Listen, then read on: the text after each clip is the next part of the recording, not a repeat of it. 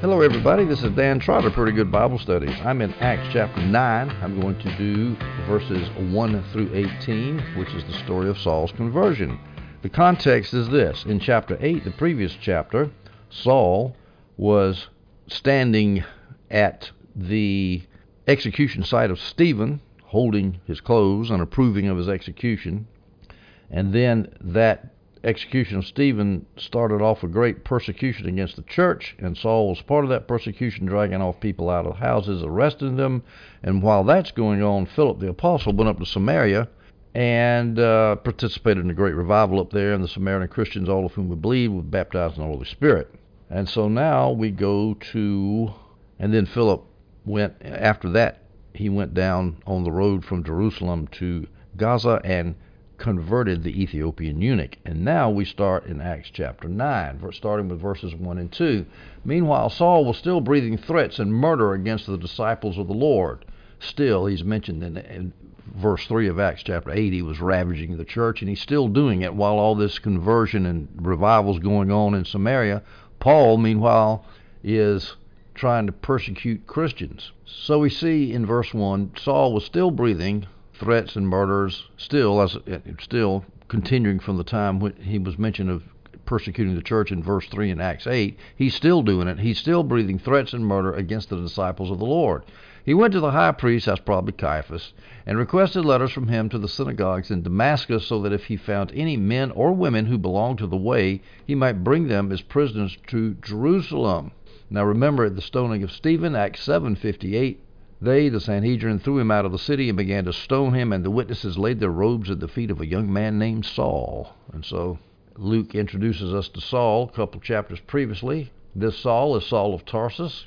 When Paul is recounting his life, his testimony to the Jerusalem mob in Acts 22, verse 3, he says this I am a Jewish man born in Tarsus of Cilicia, but brought up in this city, Jerusalem, at the feet of Gamaliel, and educated according to the strict view of our patriarchal law, being zealous for God, just as all of you are today. Yeah, Paul was zealous, or Saul at the time, he was called, was zealous for God. He was going around persecuting Christians. That's how he showed. That's how he showed his zeal. Now, when he says, when Luke says that Saul was breathing threats and murder, the NIV Study Bible says about this, we don't know that Paul actually murdered any Christian. Well, yes, we do. He didn't actually pull the trigger. He judicially murdered Christians. We do know he participated in the judicial murder of Stephen, as I just read. And there seem to be similar cases of, of judicial murder mentioned, for example, in Acts 22, verse 4, before the Jerusalem mob. Paul says this I persecuted this way to the death, binding and putting both men and women in jail. And notice the women, too. Paul did not give any consideration to the fair sex. It shows how cruel he was to rip innocent women out of their houses, away from their children, put them in jail, and passing and and and passing sentence on them, and and participating in the judicial process that caused them to be put to death. Acts 26 verse 10. I actually did this in Jerusalem, and I locked up many of the saints in prison, since I had received authority for that from the chief priest. When they were put to death, I cast my vote against them. So he was involved in the judicial trials that judicially executed people, and in my opinion, that's worse than just killing somebody because now you, you're doing your killing, your murder under the color of law, and that brings horrible disrepute upon the law. Well, this man was a real piece of work before he got saved, and his conversion shows the incredible greatness of God's grace. His conversion was really, really remarkable. I think it was Adam Clarke said that his conversion is irrefragable proof of the truth of Christianity. How could somebody going around murdering Christians also go around preach the gospel just like that? well, it's because of the miracles we're going to see here in just a minute. Notice that Luke mentions the way, so that if Paul found any men and women who belonged to the way, that was the nickname that the church had back then. We don't use it today he, he wanted to bring them as prisoners to Jerusalem so he could get them under the authority of the Sanhedrin. So that's why he was going to Damascus. Damascus, by the way, was about 150 miles from Jerusalem, right northwest of Israel proper.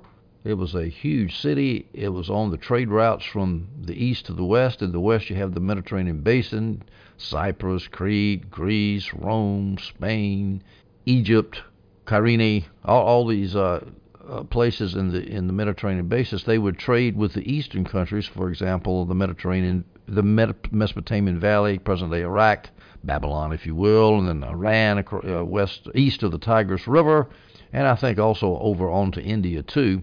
And so there was huge amounts of trade going through there, and they would all went through Damascus. So Damascus was a big place, an important place, and by golly, Paul's going to stop the Christians from getting started there.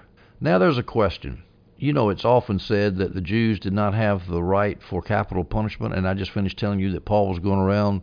And they said when they were that when they were put to death, I cast my vote against them. How is that possible? It's since the the Jews did not have the capital authority for capital punishment. Well, that is an interesting question. Now, the NIV Study Bible says that the Jews, Caiaphas, the high priest, and the Sanhedrin, they had authority over Jews in Judea and anywhere else, authority over Jews only, and they had the authority to try and either acquit or sentence somebody to death. And that's true, but we need to say also that that authority was subject to the final approval of the Roman government. Now, there's a whole bunch of stuff written on this. I found an article by Roy A. Stewart, Judicial Procedure in New Testament Times, on the internet that goes into a lot of detail about this. But basically, saying that the Romans had the ultimate authority. Now, the Jews might do something when the Romans weren't there, when they, the government was lax or in the case of Stephen, there might be a, a near riot. That was really more like a lynch mob than an official Sanhedrin proceeding, judicial proceeding to to execute Stephen. And they might have just done it in violation of the Roman law, where they weren't supposed to. And there were reasons why. And and the Jews had to get the Romans to execute Jesus because the Romans said, "You deal with religious law, we don't deal with that, but we deal with political stuff." And the and the Jews couldn't pin blasphemy on Jesus. They couldn't do it. So they had to resort to trying to get Jesus as being a rebel, a political malefactor, in which case they obviously had to get the support of the of the Romans. Jesus was a lot more popular among the people than Stephen was. Stephen didn't have support, and so the Sanhedrin got away with killing him for religious reasons, not for political reasons. And the, the Romans are more likely going to let something like that go. But at any rate, Paul did his best, whatever the authority he had to do it was, to get Jewish people who believed in Jesus either thrown in jail or killed. He's on his way to Damascus. That's about 150 miles from Jerusalem. It takes about four to six days to get there, according to the NIV Study Bible, and it had a large Jewish population, and so that's why Paul was concerned about it. We go to verse 3. As he traveled and was nearing Damascus, that's Paul, a light from heaven suddenly flashed around him. Now, this is at noontime, we know this from Paul's recounting of the event to the Jerusalem mob in Acts 22:6. As I was traveling in near Damascus, about noon, an intense light from heaven suddenly flashed around me. And when he's four chapters later in Acts 26, when he's before Agrippa, this is when he was arrested at Caesarea. While on the road at midday, I saw a light from heaven brighter than the sun about midday, shining around me and those traveling with me. So this light must have been extraordinarily bright to overcome the effects of the midday sun. Verse 4 in Acts 9 Falling to the ground, he, Paul, heard a voice saying to him, Saul, Saul, why are you persecuting me? I keep calling him Paul. We have to remember at this time he was not Paul yet. His name was changed later. Uh, uh, he's called Saul. Now Jesus says, Why are you persecuting me? Well, that's because Jesus is the head. Christians are the body. You persecute the body, you hurt the head. Just like if I sliced my leg, my brain would hurt. And likewise, you hurt Jesus' body, you hurt the head. And so he's saying, Saul, you're persecuting me. Notice he's saying, Saul, Saul, twice. Saul, Saul, what are you doing, man? Kind of like that. His repetition of his name showed how impassioned he was. The repetition of the name Saul calls to mind that when Paul was recounting the incident in Acts 22 and Acts 26, those two verses I just read, he used the name Saul. He doesn't change a thing, even after the lapse of so many years. Which just goes to show when something remarkable happens to you, you remember it 50, 60, 70 years later. You never forget. The repetition of that name, Saul, by Jesus, John Gill says, is to show vehemence and affection. We go to verse, oh, first of all, before we go on, notice that this verse 4 says that Saul, falling to the ground, heard a voice. John Gill says he couldn't stand the bright light, so he hits the ground. He was confused. He was amazed, so he hits the ground. But then the next question is, well, he was on horseback, right, riding to or donkey back. I don't know what they rode on, but he was he was he was riding to Damascus, and all of a sudden he hits the ground. Well, Clarke denies this that he was walking, but I don't know why he'd be walking. So I don't have any problem with if I was on a the back of a donkey and saw bright light bright light like that, I could just put my head down on the donkey's mane, slide off the side of the donkey, and hit the ground. So that's not a problem. I, I suspect that's what happened actually. Saul, by the way, going back to that name Saul, that's a Hebrew name, Saul. I think Paul is the Greek name. Paul's companions fell down too at this bright light. Acts 26:14. We all fell to the ground, and I heard a voice speaking to me in the Hebrew language, Saul, Saul, why are you persecuting me? We go to verse 5 in Acts 9. Who are you, Lord? He, Paul, said, I am Jesus, the one you are persecuting. He replied. Now, Paul calls him Lord. That does not believe, means he believed at this point. I don't believe he did believe at this point because he didn't know who was ta- he was talking to. Lord is a polite phrase. It can either mean you call Jesus Lord as in God Lord, but it also means a, a polite name like Mister or Sir or Your Honor. You know, it's, it's an affection, not an, an honorary term. And so I don't think Paul is saved here. Now, we're going to see as we go through that the scholars disagree exactly on when Paul got saved. We'll talk about that as we go through, but he wasn't saved here. Who did Paul think he was looking at? Well, you see a bright light. NIV Study Bible says Paul thought he was looking at God himself. In rabbinic tradition, a voice from heaven would be understood to be a voice from God himself, as John Gill points out. The NIV Study Bible says the bright light and solemn repetition of Saul's name were added proof to Saul. He's talking to God. John Gill says he could have thought he was talking to an angel. I don't think so. I think he's talking to God. But he did not know he was talking to Jesus. Remember, Paul had never seen Jesus in the flesh, never heard him speak in the flesh. And so he thinks he's probably talking to God, and Jesus then answers, I'm Jesus, the one that you're persecuting. What a shock that must have been. You hate Jesus with all your guts, and then all of a sudden he's standing there talking to you. Why are you persecuting me, Paul? Notice that, as Jamieson, Fausset, and Brown point out, Jesus knew Saul before Saul knew Jesus. He chose us before we chose him. Now, if this is not later on, uh, it's going to the the passage, the scripture is going to mention Paul as a chosen instrument of the Lord to go to the Gentiles, a chosen instrument. This just shows that when God wants to save somebody, He's the one that initiates. I know that gets into all the Calvinist Arminian debate, but I mean, my gosh, here you have somebody who was absolutely intent on hating Jesus and killing Christians, and all of a sudden Jesus reaches down and saves them. Well, exactly where was the initiative there? Paul's free will?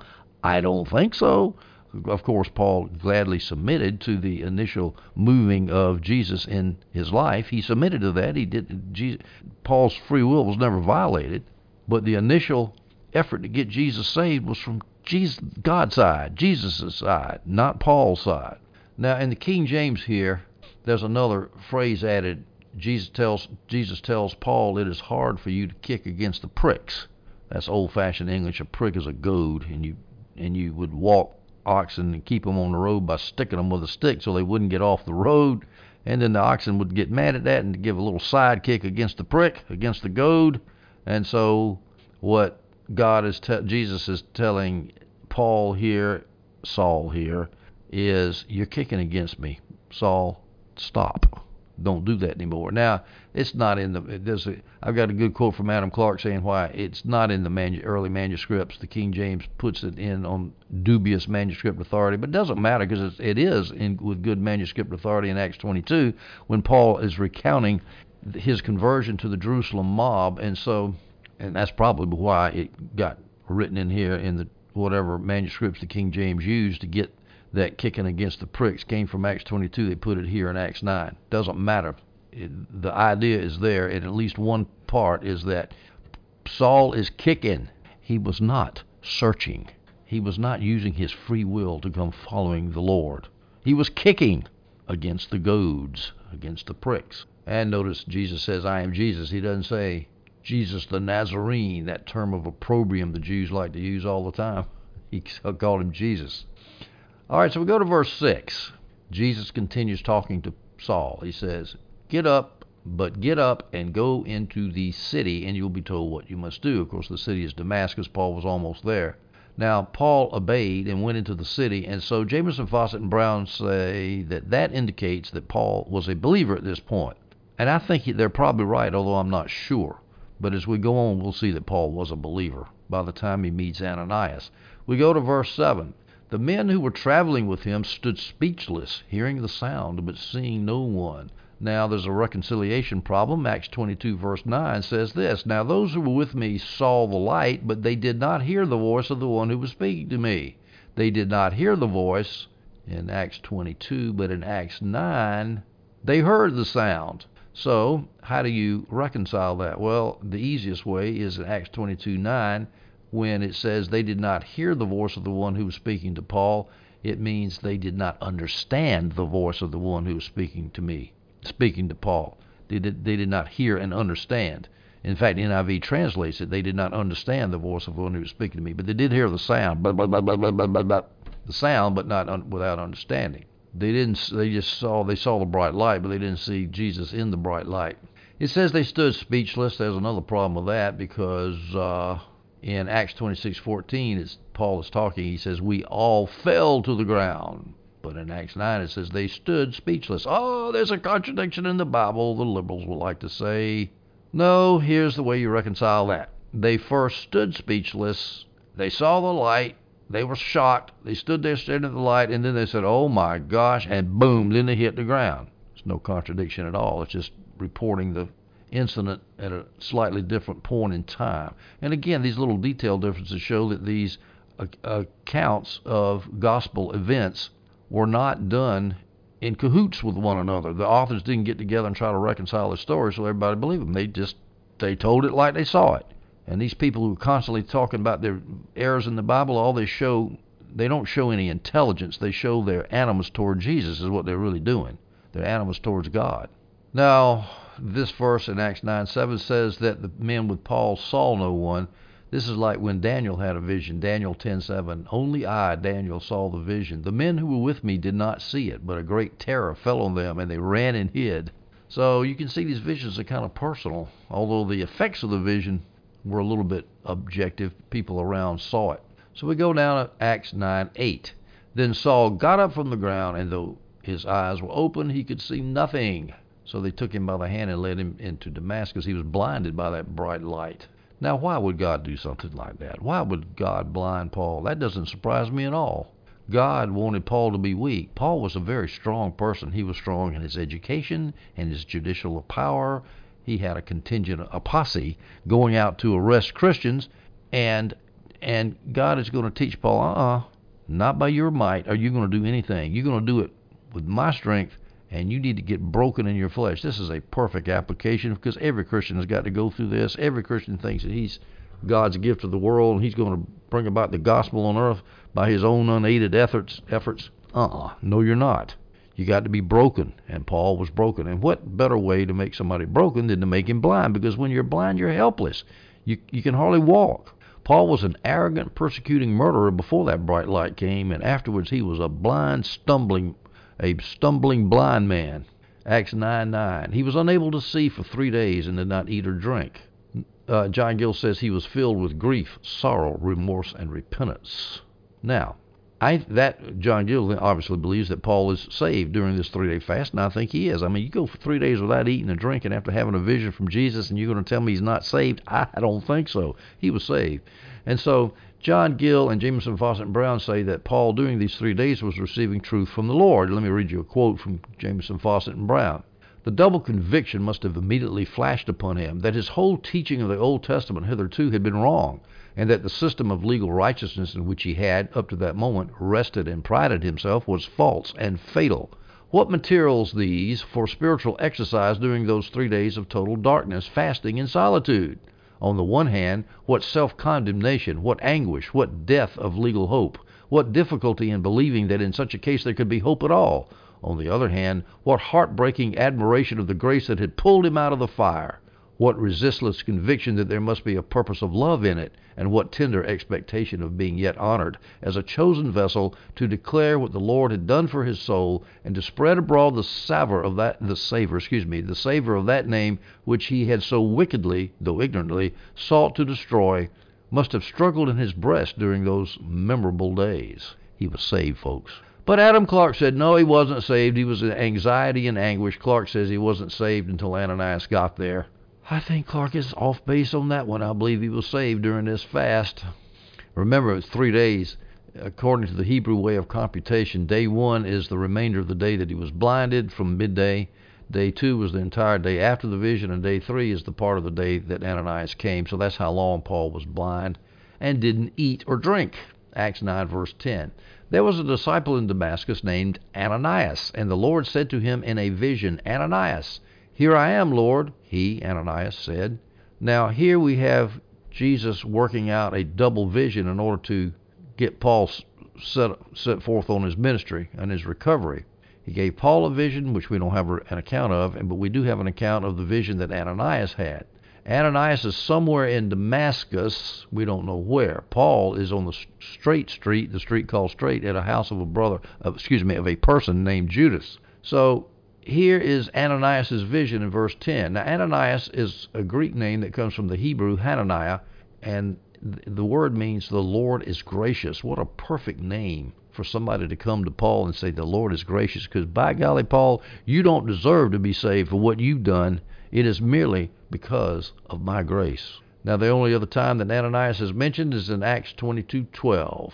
Someone named Ananias, a devout man according to the law, having a good reputation with all the Jews residing there. So he was a Jewish believer. This is again when Paul is telling of his conversion to the Jerusalem mob. He mentions Ananias, mentions he was devout and he followed the law. He was a good Jew. Of course, he said that to the Jewish mob to try to say, hey, there's nothing in Christianity that's opposed to Judaism, so you guys need to get off of it. Now, obviously, Ananias was saved when he got this division because it says there was a disciple in Damascus called Ananias, so Ananias was saved. When he saw the Lord in a vision, Ananias says, Here I am, Lord. Ananias' attitude was like Samuel's attitude when he got called. John Gill points out, if you look at 1 Samuel 3, verses 4 through 16, we see the Lord calling Samuel three times. Samuel thought it was Eli, but he got up three times and said, Here I am, like a young boy, trusting, innocent, ready to serve. And that's kind of what Ananias was doing. Here I am. Tell me what I got to do. Notice this isn't a vision. A vision is when you're awake, you receive a sight of the Lord while you wake, not in a dream when you're asleep. Clarke says, however, it was a dream. No, I don't think so. It says vision. Why did Ananias get this vision? Well, he needed direction. Of course, if he didn't have the vision, he wouldn't have gone to see Paul. He also needed encouragement because, as we'll see later on, Paul, Ananias was scared of Paul for good reason. Paul's throwing Christians in jail. Acts 9, verse 11. Jesus continues in the vision to talk to Ananias. Get up and go to the street called Straight, the Lord said to him, to the house of Judas, and ask for a man from Tarsus named Saul, since he is praying there. So on the Straight Street, which is, by the way, I've seen a map of Damascus, an ancient map. Archaeologically, they've still found it. I don't know what it looks like now shoot, who knows whether ISIS has destroyed it by now? I don't know, or the or the Syrian civil war, but I think it's been found. Is what I'm saying. It's a long street running east to west uh, through Damascus, which, by the way, is the oldest city in the world, the oldest continuously existing city in the world, still there today. Go to the house house of a man named Judas. We don't know who Judas is. Uh, nobody knows who he is but his name shows he was Jewish. Well, we don't know whether he was a believing or unbelieving Jew, but I think he was unbelieving. Why? Because Paul had been on the way to Jerusalem to persecute Christians. He probably had already previously arranged to stay with a fellow Jewish non-believer who's interested in persecuting Christians. So he that guy was probably Judas, and that so he when he got blinded, he just probably went to the house where he'd planned to go to before because he didn't didn't know any Christians. And so John Gill says Judas is probably not a believer. Paul actually probably customarily stayed there when he was in Damascus because he was known as a native of Tarsus, as Adam Clarke points out because Ananias is supposed to identify himself, is supposed to ask for a man named Tarsus, which assumes that the people he's asking will know that, hey, Saul's from Tarsus. A man from Tarsus named Saul, Saul of Tarsus. And so that means he would be well known, so that means he's probably staying in the same house. So Paul is, we can assume, is staying at the house of Jewish persecutors, and in comes the Christian Ananias to get him ready for his ministry, not to persecute the church, but to prosper the church. Now, Jesus tells Ananias in the vision that Paul is praying there and the house called Straight. Why was Paul praying? Again, if he's praying, who's he praying to? He's praying to Jesus. He's saved. So he's praying there, and what is he? He's probably praying, What am I supposed to do now, Lord? You blinded me. I can't see. What am I supposed to do now? Acts 9:12. Jesus continues talking to Ananias in the in in Ananias's vision. In a vision, this is Paul's vision. He, Paul, has seen a man named Ananias coming in and placing his hands on him so he can regain his sight. So you see, Paul has specific instructions in his vision. So there's not going to be any doubt when a man comes up that you've never seen before and says, "My name is Ananias," that's going to jibe with what Paul had been had been um, told about in advance in the vision, and so Paul's going to know, yes, this guy's from God incredible spiritual experience here. Paul would know from that that his mind was not zooming because he hadn't eaten food or drunk water for three days. He's going to say, "Well, maybe I maybe I'm hallucinating here." No, man named Ananias is going to come. You're going to know exactly who he is, what he is. He's going to tell you what to do. Don't worry about it. Acts 9:13. Lord, Ananias answered, I have heard from many people about this man how much harm he has done to your saints in Jerusalem. Remember, he was ravaging the church, pulling out men and women from the houses and throwing them in jail. And the word had gotten up to Damascus. All the Christians knew that he was the Antichrist, buddy. Paul was a big bad dude, and we don't want to mess with him. And now, God, you're telling me, Jesus, you're telling me I'm supposed to go, I'm supposed to go pray for him that he gets his sight back. I'm supposed to work a miracle on this man who's persecuting the church. Now, Ananias is obviously afraid. Now, is that fear excusable or inexcusable? Gill said that the fear was sort of inexcusable. He was receiving a direct vision from the Lord, and he's scared. Clarke Clarke said that that Ananias's attitude was intolerable. Jamieson, Fausset and Brown is somewhat more charitable to Ananias. Quote, the objections of Ananias and the removal of them by the Lord display in a very touching manner the childlike relation of the believing soul to its Redeemer. The Savior speaks with Ananias as a man does with his friend. Jamieson Fausset is quoting Olshausen, an old commentator, saying that, and I think Olshausen and Jamieson Fausset Brown are entirely correct. I don't blame Ananias for being scared. I mean, nothing wrong with talking to the Lord when He asks you to do something hard. You say, "Wait a minute, Lord, are you sure you want me to do that?"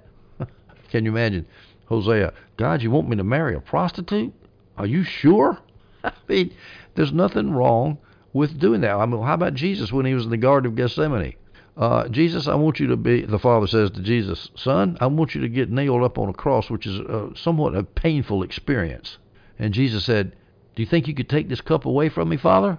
There's nothing wrong with asking the Lord when He asks you to do something difficult, and He will. It's just inevitable in life. There are hard things that you have to do, and you have to ask the Lord, God, I don't know if I want to do this.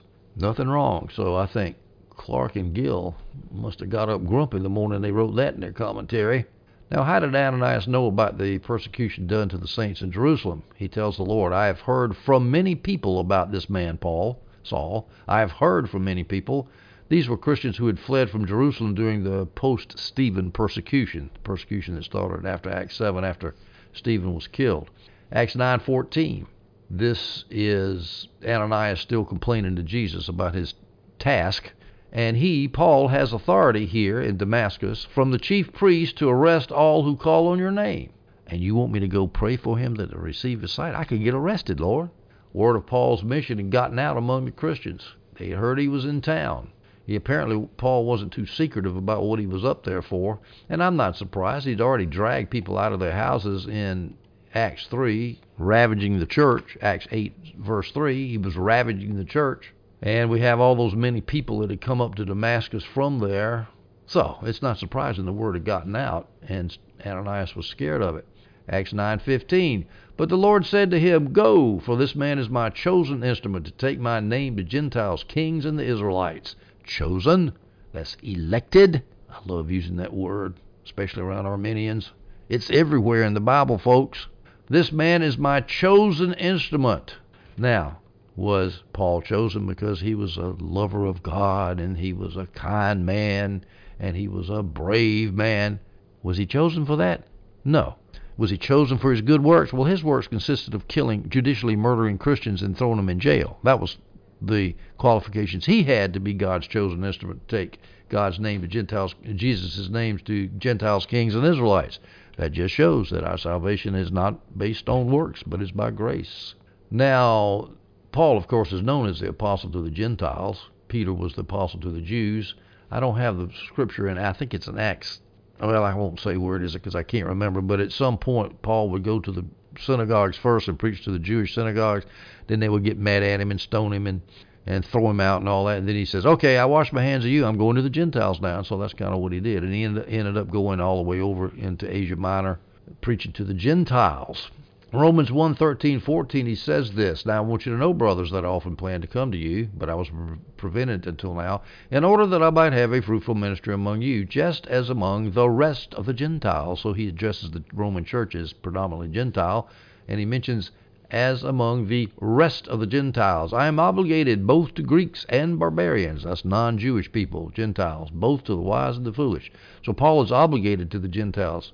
Again, this fits in with the theme of Acts we start out, the Holy Spirit falls in Jerusalem, and all the Jews get saved, and all the Jews from the diaspora who were there at the Pentecostal feast, they go back home and they're witnessing the Jews, and now we go to Samaria in Acts 8 with Philip, and now we're in Acts 9, and we're going to the rest of the Gentiles as we see the gospel spreading out worldwide so that it will consume the earth just and fill up the earth just like that mustard tree that starts out with a little tiny seed.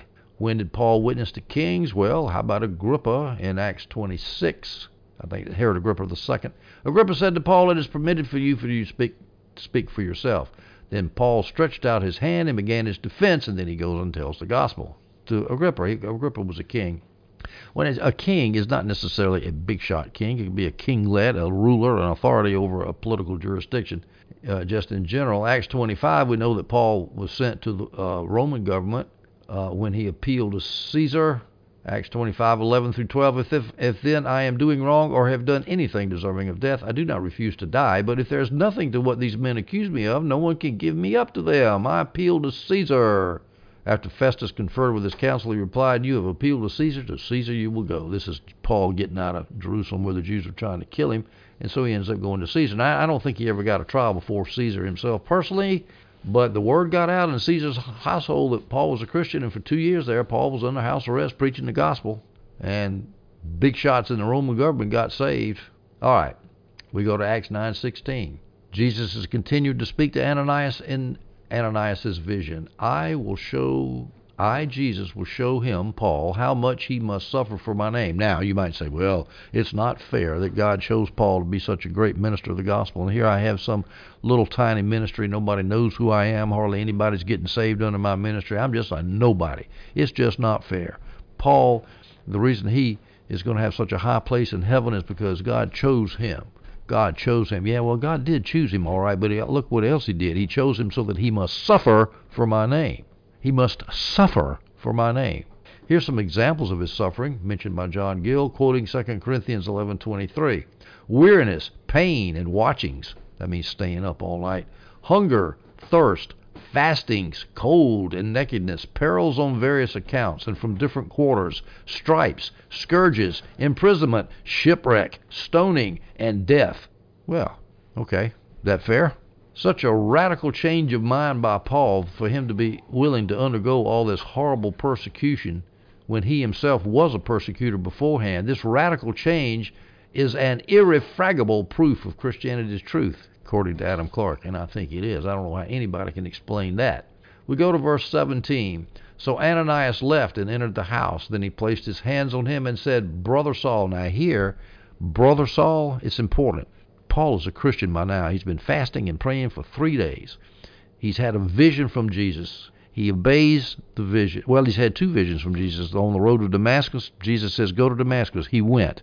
He got there. He had another vision. He says, Ananias is going to show up at your house on the straight street. He's been praying. It's, uh, and, and Jesus told Ananias he's been in, in at the house in Straight Street praying for three days. He's been praying. Who's he been praying to? And this which shows that beyond a shadow of a doubt, Paul is a Christian here. Saul is a Christian. And not only that, do you think Ananias would go up to a guy that's been persecuting the church and call him Brother Saul? You can say, well, he's a brother Jew. I, I repeat, do you really think that you're going to go up to somebody, whether he's Jewish or not, and say, whether he's a fellow Jew or not, and say, Brother Saul, you who've been throwing Christians in, in and casting your vote against them when they're on trial for their life, you're going to call somebody like that brother? He was saved. And so Ananias says, The Lord Jesus, who appeared to you on the road you were traveling, has sent me so that you can regain your sight and be filled with the Holy Spirit. Notice that Ananias gives him details. Oh, Paul might think, How did you know what happened to me on the road to Damascus? Because Ananias had been told by the Lord. and and he sent me so that you can regain your sight. And as another detail here, be filled with the Holy Spirit. That's not that wasn't mentioned in the previous account of Ananias' vision, but I'm sure that Jesus had told him that. And so, with all that detail, Paul knew that this guy was legit. He was from Jesus, and so he's going to let him pray for him. Now, I said that Paul Saul was a brother, and I said beyond a shadow of a doubt. Let me give you some people that back me up on this. Here's and there's a reason for this because we're going to get into some Pentecostal theology here, which uh, which is controversial. So I want to really make this point clear. Saul was a believer when Paul, when Ananias prayed for him to be filled with the Holy Spirit. Here's a quotation backing me up from John Gill. He calls him brother. He, Ananias, calls him, Paul, brother, not because he was of the same nation, but because he was now of the same faith, because he was a regenerate person and belonged to the family of God and was of the same household of faith. And this he said, not upon what he had received from Saul's own mouth, for he addressed him in this matter as soon as he came to him, but upon what the Lord had said concerning him.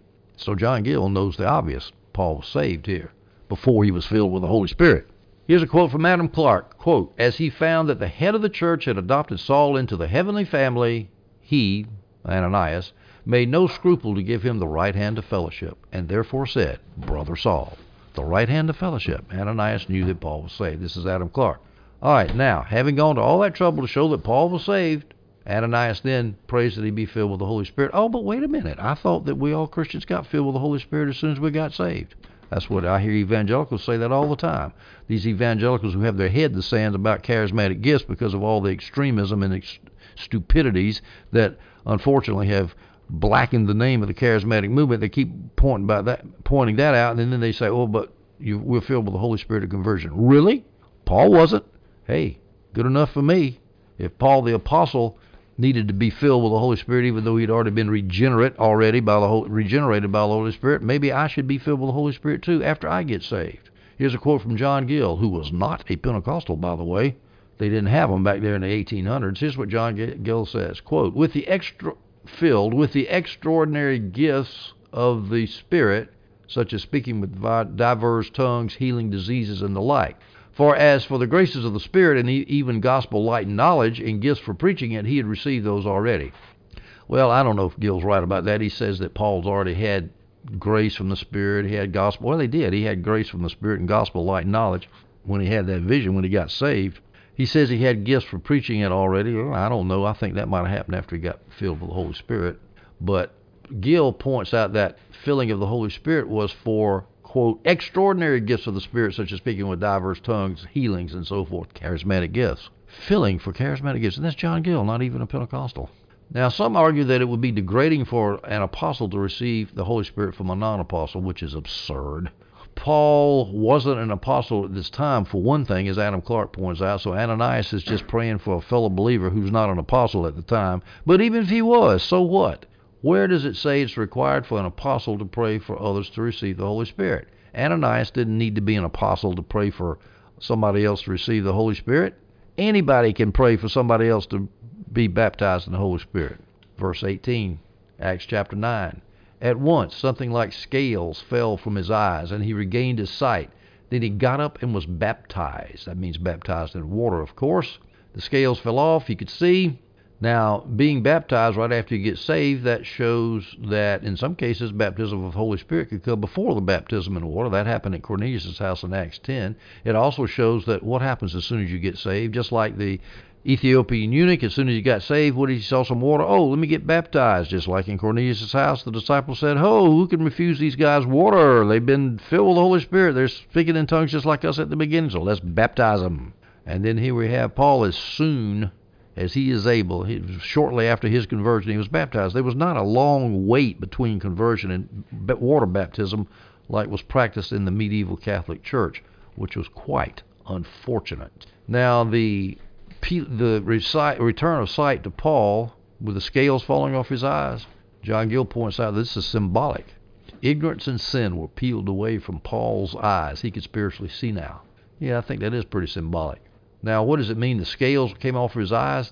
Uh, people debate over that. Was it something physical that fell off his eyes? Jamieson, Fausset, and Brown disagree. Says that substances like scales would not form naturally in so short a time, and so that Paul's eyes were just blinded supernaturally. So it's an expression. His scales were taken from his eyes means he could see again.